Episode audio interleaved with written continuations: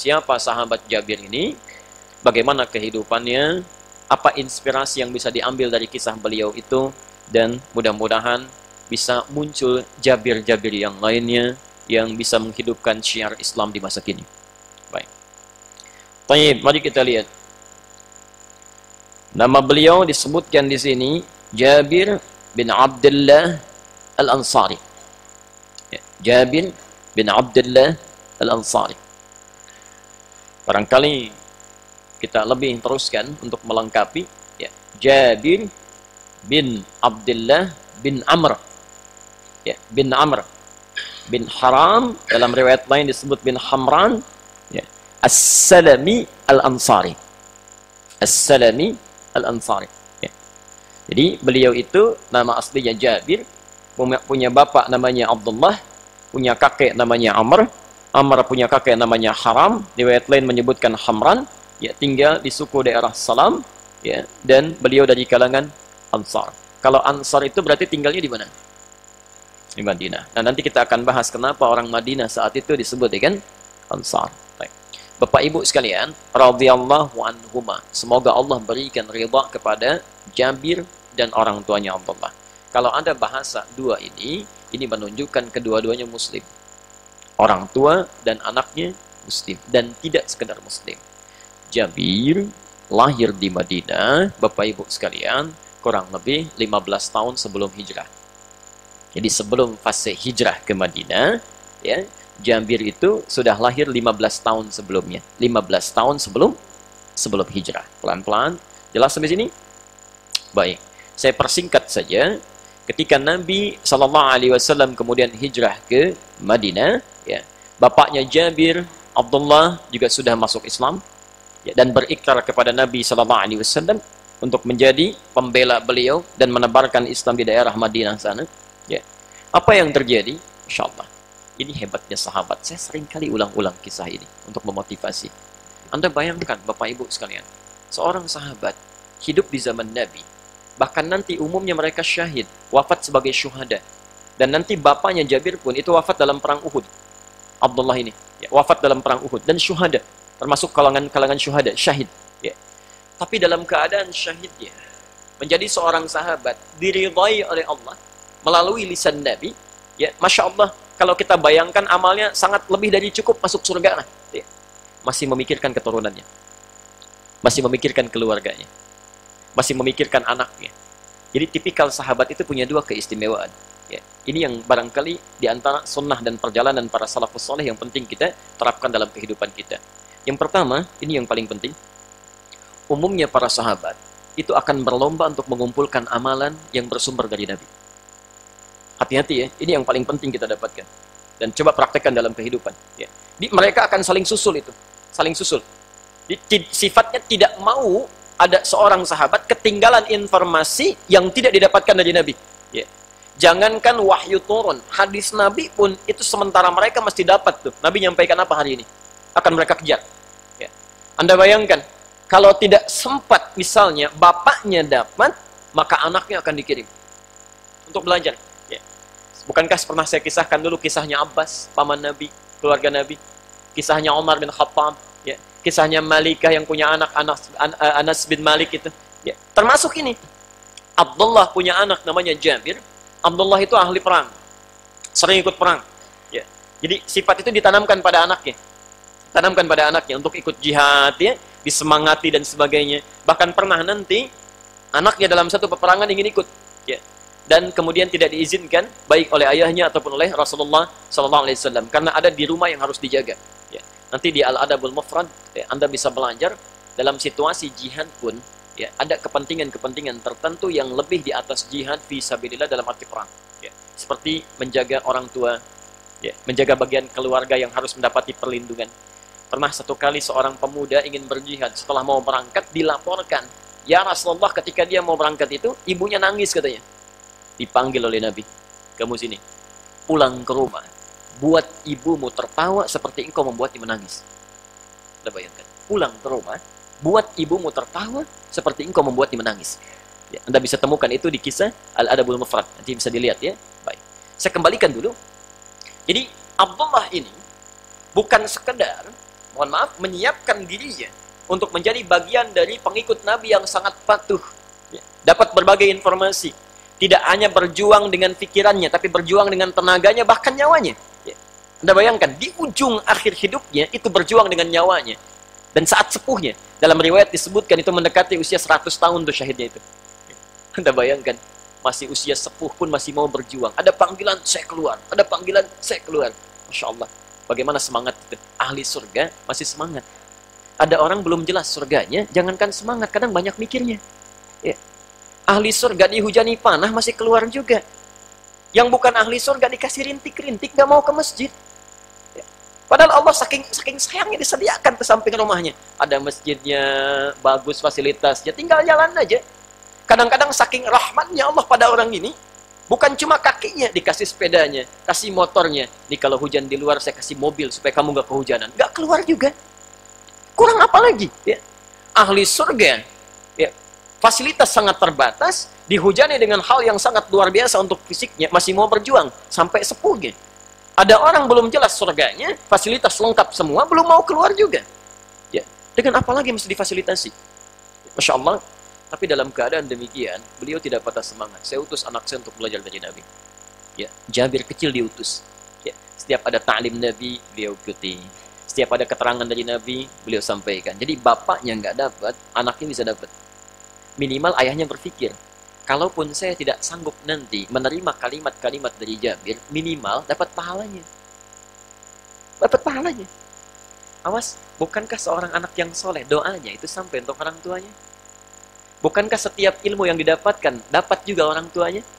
Sembilan lafad di hadis muslim disebutkan, Idza matal insanu in qata'a sa'iru amalhi illa min Jika wafat seorang manusia, ya, anak cucu Adam itu, ya akan terputus seluruh amalannya kecuali tiga yang pahalanya tetap mengalir. Bukan amalnya pahalanya tetap mengalir dari amalan dia saat masih hidup. Ya. kan kita hafal betul itu. Waladin salihin yad'ulahu sadaqah jariyah ilmin yuntafa'u bihi. Kenapa anda tidak siapkan? Maaf bekal kita sudah cukup belum untuk masuk surga? Siapa yang sudah banyak amalnya barangkali? Boleh angkat tangan? Tidak ada yang sedikit. Tuh ya. Awas tidak banyak yang ngacung itu saking sedikitnya tuh. Ya. Sudah tahu amalnya sedikit, belum belum siap masuk surga, kenapa tidak berinvestasi? Saya kadang-kadang suka aneh gitu ya. ya. Suka sulit untuk memahami, gagal paham lah kalau dalam istilah sekarang itu. Anda, anda bayangkan, ya, yang sedikit, yang tidak dibawa pulang, dicari-cari. Bahkan ada yang saling menyingkirkan, menyungkurkan, menyudutkan, kadang-kadang berperang satu dengan yang lainnya yang banyak, yang pasti dapatnya, nggak pernah dicari. Coba antum cari dunia banyak-banyak, kan nggak dibawa pulang tuh. Coba cek, antum cari banyak-banyak, dibawa pulang nggak? Tidak.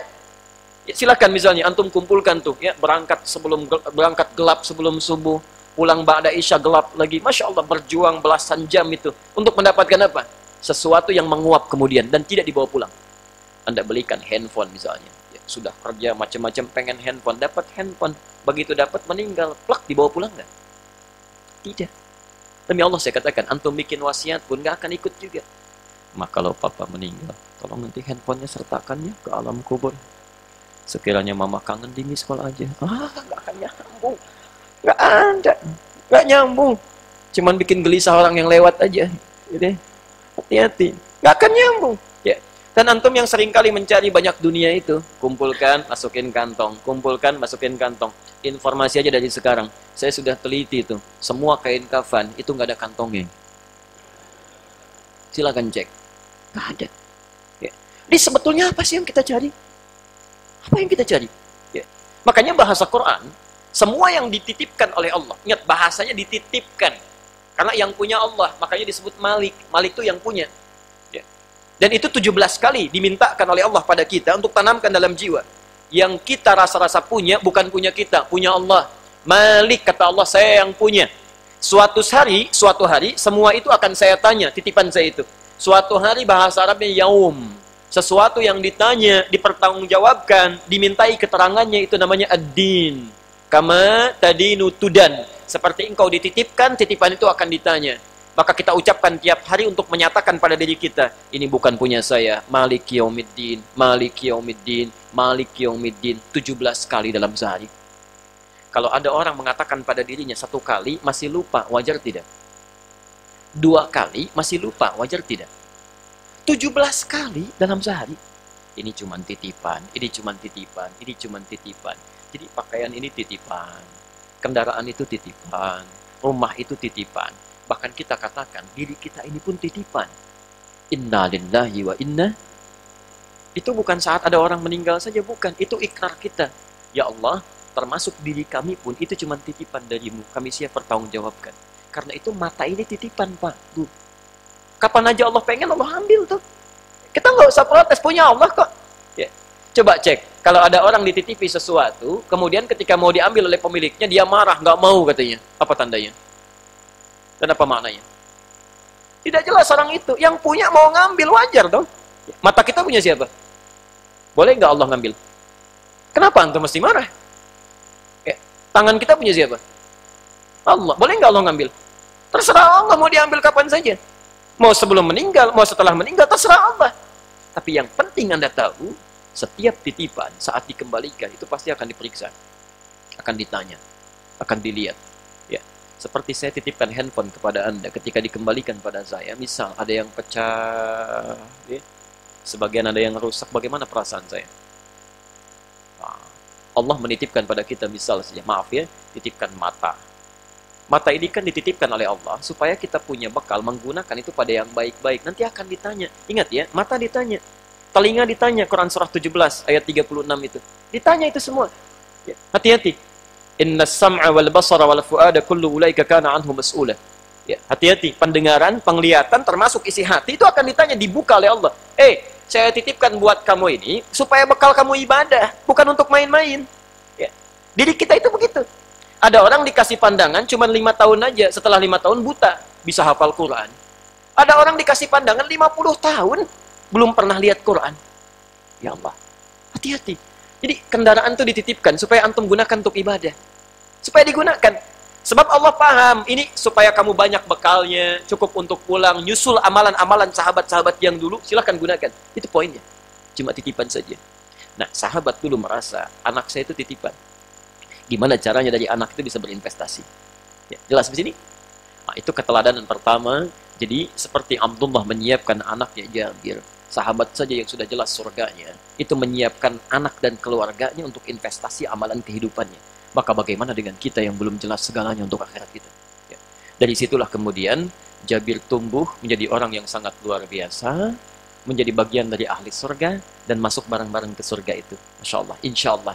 Dan hafal kemudian 1540 hadis. Jabir hafal 1540 hadis. Bapaknya tidak sebanyak itu, ya, tidak tercantum dalam riwayat berapa yang dihafalkan oleh ayahandanya, tapi Jabir hafal 1540 hadis karena bagian dari keutamaan ayahnya. Anda bayangkan, setiap kali kita baca ini, kita ucapkan radhiyallahu anhu, bapaknya dapat pahalanya. Dari setiap hadis ini. Ini yang bahas Riyadus Salihin, sedunia berapa itu? Ya. Kalau di Bekasi saja misalnya ada 100 masjid membahas ini, disebutkan ini, di satu masjid ada 100 orang, 100 kali 100 berapa? 10 ribu pahala sudah mengalir. Di satu hadis saja, belum hadis yang lainnya ya surganya sudah jelas amalnya terus datang terus datang terus datang. Maka itu keteladanan pertama. Kalau bukan bapaknya siapkan anaknya? Kalau bukan anaknya siapkan cucunya? Saya sering katakan antum harus punya perwakilan yang dibanggakan di akhirat nanti saat dipanggil. Insya si fulan datang disebutkan. Ahmad! Datang Ahmad. Ternyata cucu antum itu. Ketika dipanggil bukan dipanggil biasa. Qurannya langsung bilang hadis At-Tirmidzi nomor hadis 2915 Allahumma halli kata Quran. Ya Allah tolong hiasi dia. Ternyata dia penghafal Quran. Kata Qurannya hiasi, bedakan dengan yang bukan penghafal Quran. Fayul basu ilaihi tajul karama. Maka dipakaikan di kepalanya mahkota kehormatan. Masya Allah, mahkota kehormatan. Untuk membedakan dengan yang bukan penghafal Quran. Saat dipakaikan itulah kemudian dipanggil orang tuanya. Kalau orang tuanya muslim beriman, yang mendorong dia untuk bisa menghafal Quran. Walaupun orang tuanya nggak hafal, maka anak yang membawa mahkota yang lainnya dipakaikan di kepala kedua orang tuanya. Kata Qurannya bilang, Allahumma zidhu, ya Allah tolong tambahkan pada penghafal ini bedakan dengan fasilitator. Fayul basu ilaihi libasal karamah, maka dipakaikan jubah kehormatan. Maka anaknya pakai mahkota, kemudian menggunakan jubah dan membimbing keluarganya masuk ke dalam surga. Bangga itu, Masya Allah. Dibanggakan di hadapan seluruh penghuni langit dan bumi. Antum ada di mana? Jadi jangan sampai anak tetangga senang ya, menggunakan jubah kehormatan, pakai mahkota, keluarga besarnya dibawa. Antum cuma begini saja. Karena bukan cuma bapaknya, anaknya nggak ada, cucunya juga tidak ada. Setidaknya kalau bukan ayahnya, anaknya menghafal Quran. Kalau bukan kakeknya, cucunya siapkan. Sahabat aja menyiapkan, masa kita enggak? Mesti ada kebanggaan. Mesti ada sesuatu yang disiapkan. Ini sunnah yang pertama dari Jabir. Ya, Jabir bin Abdullah. Yang kedua, ini yang menarik. Karena ayah orang tua menyiapkan dari sejak dini, diberikan kecintaan kepada ta'limnya Nabi, maka sifat Jabir yang melekat pada kepribadian beliau akhirnya saat dewasa pun itu senang mengejar hadis Nabi Shallallahu Alaihi Wasallam bahkan setelah Nabi wafat. Jadi kepribadiannya tampak. Jadi kalau anda siapkan, ini sudah dipahami di psikologi mana pun, kita siapkan anak-anak kita sejak dini untuk mengenal satu karakter tertentu, maka dia akan tumbuh dengan karakter yang telah kita kenalkan itu. Anda sering dengarkan dengan musik kepada anak, ya besar kemudian jadi suka musik. Anda sering kenalkan olahraga, tumbuh kemudian jadi olahraga. Kenal dengan olahraga, senang dengan olahraga. Anda kenalkan dengan nilai-nilai keislaman, senang ta'lim, diajak melihat dan sebagainya. Besok lusa Anda akan lihat. Bisa jadi justru dalam mainnya, keesokan harinya lebih hafal dibandingkan dengan kita yang mencatat. Dengan kita yang mencatat. Bukankah tipe penghafal itu ada lima? Masih ingat? Satu cepat hafal, lama lupanya. Yang kedua, cepat ingat, cepat hafal, cepat lupanya. Yang ketiga, lambat ingatnya, lambat lupanya. Yang keempat agak bahaya ini, ya, hati-hati, mohon maaf, lambat ingatnya, cepat lupanya. Ya. Antum masuk ke mana tuh di antara yang empat itu? Ya, kira-kira antum nomor tiga, ya, lambat ingatnya misalnya kan ah, lambat lupanya minimal itulah jadi agak agak lama yang bahaya kan begitu di sini. Lambat ingat. Masuk mobil baru ingat tuh. Keluar mobil lupa lagi. Yang bahaya tuh ya nah, makanya siapkan anaknya menjadi tipe yang pertama insya Allah ada yang kelima yang butuh catatan. Dia nyatet ya. Dia nyatet. Tapi agak bahaya juga kadang-kadang sudah diberikan catatan lupa di mana menyimpan catatannya juga. Itu jadi masalah. Itu pun jadi masalah ya. Baik maka hadis di Musnad Ahmad. Musnad Ahmad. Nomor hadis 16085. 16085. 16085.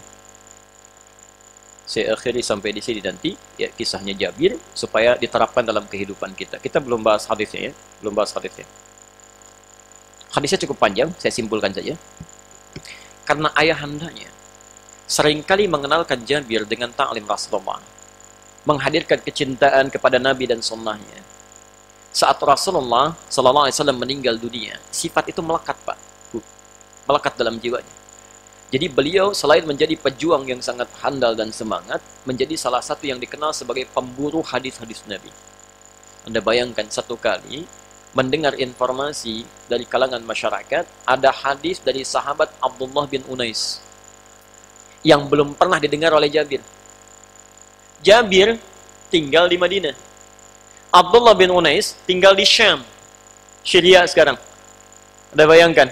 Begitu mendengar ada hadis, padahal cuma satu hadis saja. Ya, satu hadis. Ya, yang belum pernah didengar oleh beliau itu, apa yang terjadi? Maka Jabir menyiapkan perlengkapannya untuk berangkat ke Syam. Hanya untuk mendengarkan satu hadis saja. Kita bayangkan. Ya. Sesama sahabat, sesama ahli surga, mendengar ada hadis yang belum pernah saya dengar. Disiapkan perjalanan oleh beliau, ya Beliau kemudian mencari membeli satu ekor unta, ya. Itu ba'iran, maka saya membeli seekor unta. Ba'ir itu unta tunggangan, unta tunggangan. Masya Allah, disiapkan oleh beliau. Saking saking inginnya mendapatkan hadis Nabi SAW. Berangkat, berapa masa yang ditempuh? Satu bulan. Pakai unta satu bulan dari Madinah ke Syam. Ya. Dulu tidak ada kendaraan seperti kita sekarang yang bisa ditempuh dengan jarak yang cukup cepat. Begitu sampai di sana, tiba di pintu rumahnya, khadimnya Abdullah bin Unais, pembantunya, membuka pintu dan dikatakan, Man an siapa anda? Anda Jabir katanya. Saya Jabir. Ketika balik lagi mengatakan pada tuannya, ya, kata tuannya, Abdullah bin Unais, man fil bab. Siapa yang di pintu itu? Kata orang ini, Jabir katanya. Ya. Kata tuannya Abdullah bin Unais, coba tanyakan lagi Jabir yang mana? Apakah Jabir bin Abdullah? Ketika balik lagi, A'anta Jabir bin Abdullah? Ya, apakah anda sahabat Jabir bin Abdullah? Bala katanya, ya saya. Ya, Masya Allah. Begitu balik lagi dikatakan, ya, Naam, huwa Jabir bin Abdullah. Tiba-tiba langsung Abdullah bin Unais mengecam, mengesampingkan semua yang ada di sekitarnya, langsung mengejar dengan tergopoh-gopoh. Ya, saking ingin bertemu dengan sahabatnya itu. Masya Allah. Ketika bertemu di peluknya, disayangnya, segalanya hilang pada satu kerinduannya. Apa yang terjadi? Kata Abdullah bin Unais, bertanya sederhana saja. Ada keperluan apa sampai jauh-jauh ke mana? Lihat jawaban Jabir. Saya mendengar kamu punya hadis yang belum saya dengar sampai hari ini. Kamu punya satu hadis yang belum saya dengar sampai hari ini. Saya ingin mendengarnya langsung sebelum saya meninggal duluan atau kamu meninggal duluan. Takutnya sebelum saya pulang, saya belum tahu hadis itu. Sahabat Nabi, hidup di zaman Nabi, berjuang dengan jiwanya, ketika menemukan satu hadis Nabi yang sangat jauh, keadaannya terbatas, menyiapkan bekalnya untuk bisa memburunya. Khawatir meninggal dunia belum sempat mendapatkannya. Takut ditanya oleh Nabi, kamu itu kenapa nggak dicari hadis saya? Kamu kan masih hidup. Ya, kamu punya kemampuan, kenapa nggak diburu? Nggak dikejar? Ya siapkan dirinya. Ketika sehingga ketika dihisap tuh ringan, ketemu nabinya enak. Ya Rasulullah, saya sudah berjuang bertemu Anda sekarang ini. Saya kejar apa pun yang saya dapatkan.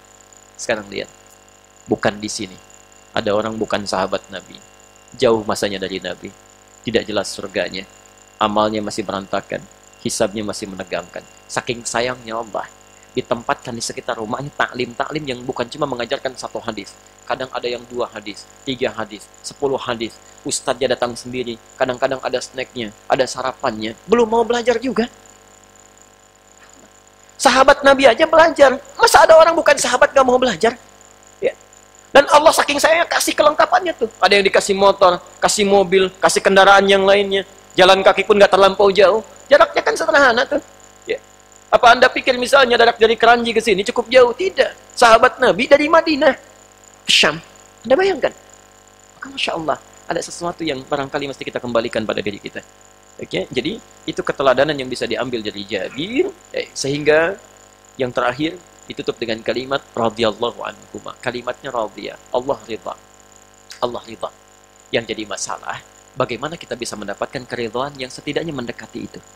Kalau serupa agak susah. Ya, serupa agak sulit. Tapi kalimat terakhir kita tutup di sini. Al-Ansari. Al-Ansari dari kalangan Ansar. Berarti orang mana? Baik. Apa artinya Ansar? Nah, itu yang kita lihat nanti ya. Kita lihat sekarang. Quran surah ke-59 ayat 9.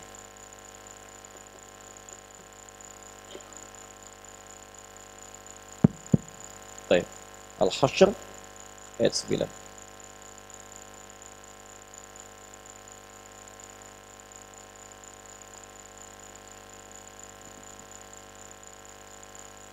Baik, kita lihat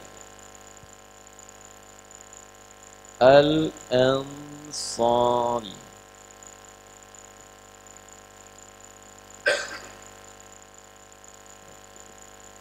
Perhatikan sini. Pelan-pelan. Saya keluarkan dulu akar katanya ya, seperti supaya paham dulu. Ya. Ini al.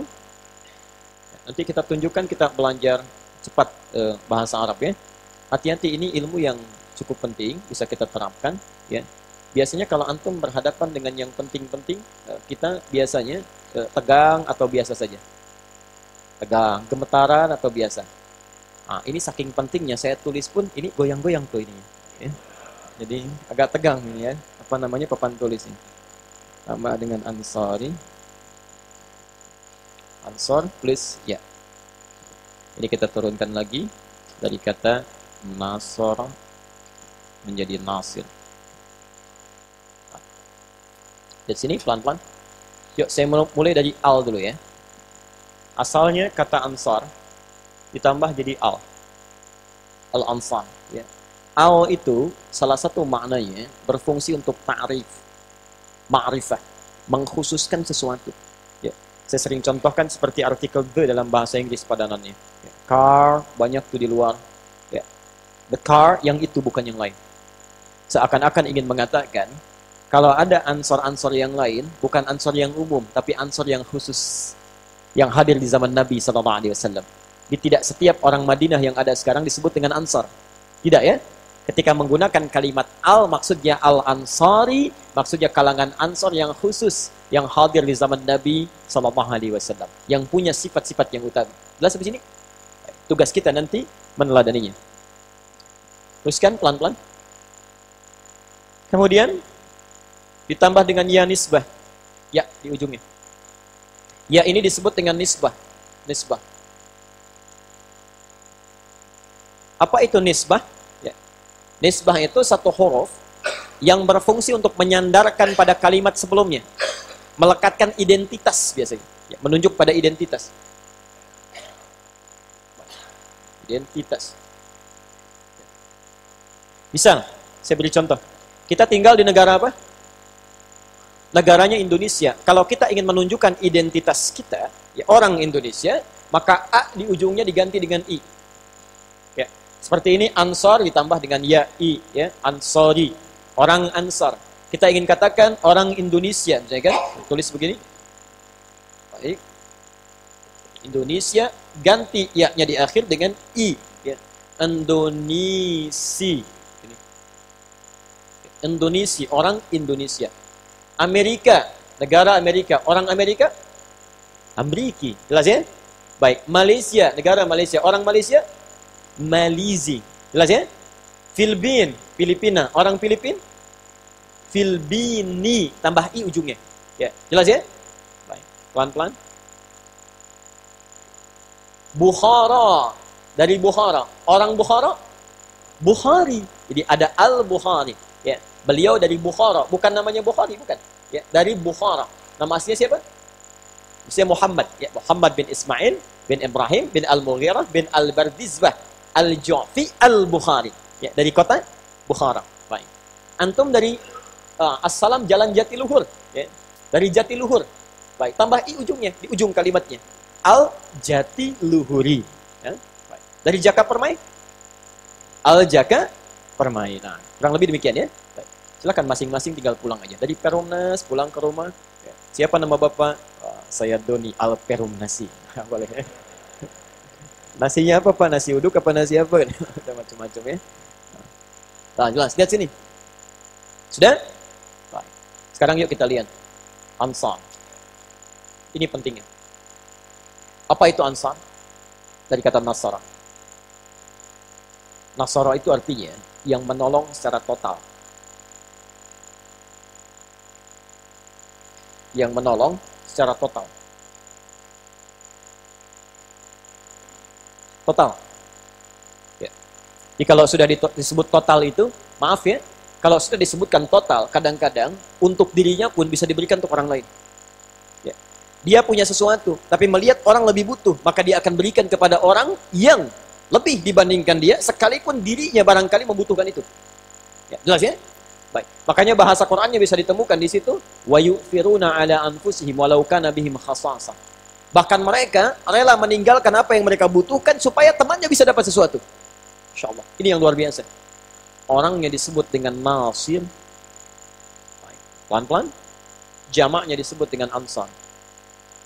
Jadi ingin menunjukkan kepada kita bahwa di zaman Nabi SAW ada satu perilaku yang tidak biasa. Bukan dikerjakan oleh satu orang, dua orang, tapi banyak orang-orang dari kalangan Madinah yang sangat luar biasa yang datang menyambut kalangan orang-orang muhajirin yang hijrah yang bahkan bisa menolong memberikan pada mereka Masya Allah. Apa pun yang dibutuhkan sampai sekiranya orang ini butuh pun akan diberikan pada orang itu dulu dibandingkan dengan dirinya sendiri. Anda pernah nggak mendengar riwayat seperti ini? Ada orang datang kehausan dibawa oleh orang bawa minuman ada orang datang dengan kelaparan dibawa oleh orang membawakan makanan demikian seterusnya padahal dirinya sendiri pun itu belum tentu mendapatkannya Pernah satu kali, mohon maaf, ada seorang datang dalam perjalanan, kata Nabi, ini ada tamu kita, siapa yang mau menjamunya? Masya Allah, saking inginnya berbuat baik, rebutan. Allah ya Rasulullah. Orang pertama mengacungkan tangan ditunjuk oleh Nabi. Kata Rasulullah, kamu yang menjamunya. Begitu pulang ke rumahnya, seperti pernah kita ketahui kisahnya, Masya Allah, disiapkan makanannya. Uniknya istrinya menidurkan dulu anak-anaknya. Tidur, tidur di awal. Istrinya ikut tidur, disiapkan dengan suaminya, kemudian cahayanya dipadamkan. Ketika cahaya dipadamkan, suami ikut menemani tamu ini, ikut makan.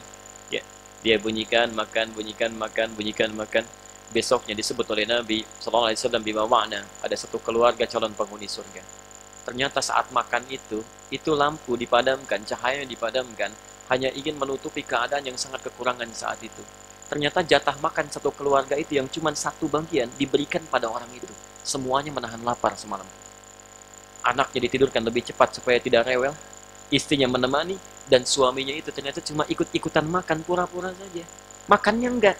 Karena itu cahayanya dipadamkan supaya tidak kelihatan. Anda bayangkan. Itulah kenapa disebut dengan ansar. Disebut dengan ansar.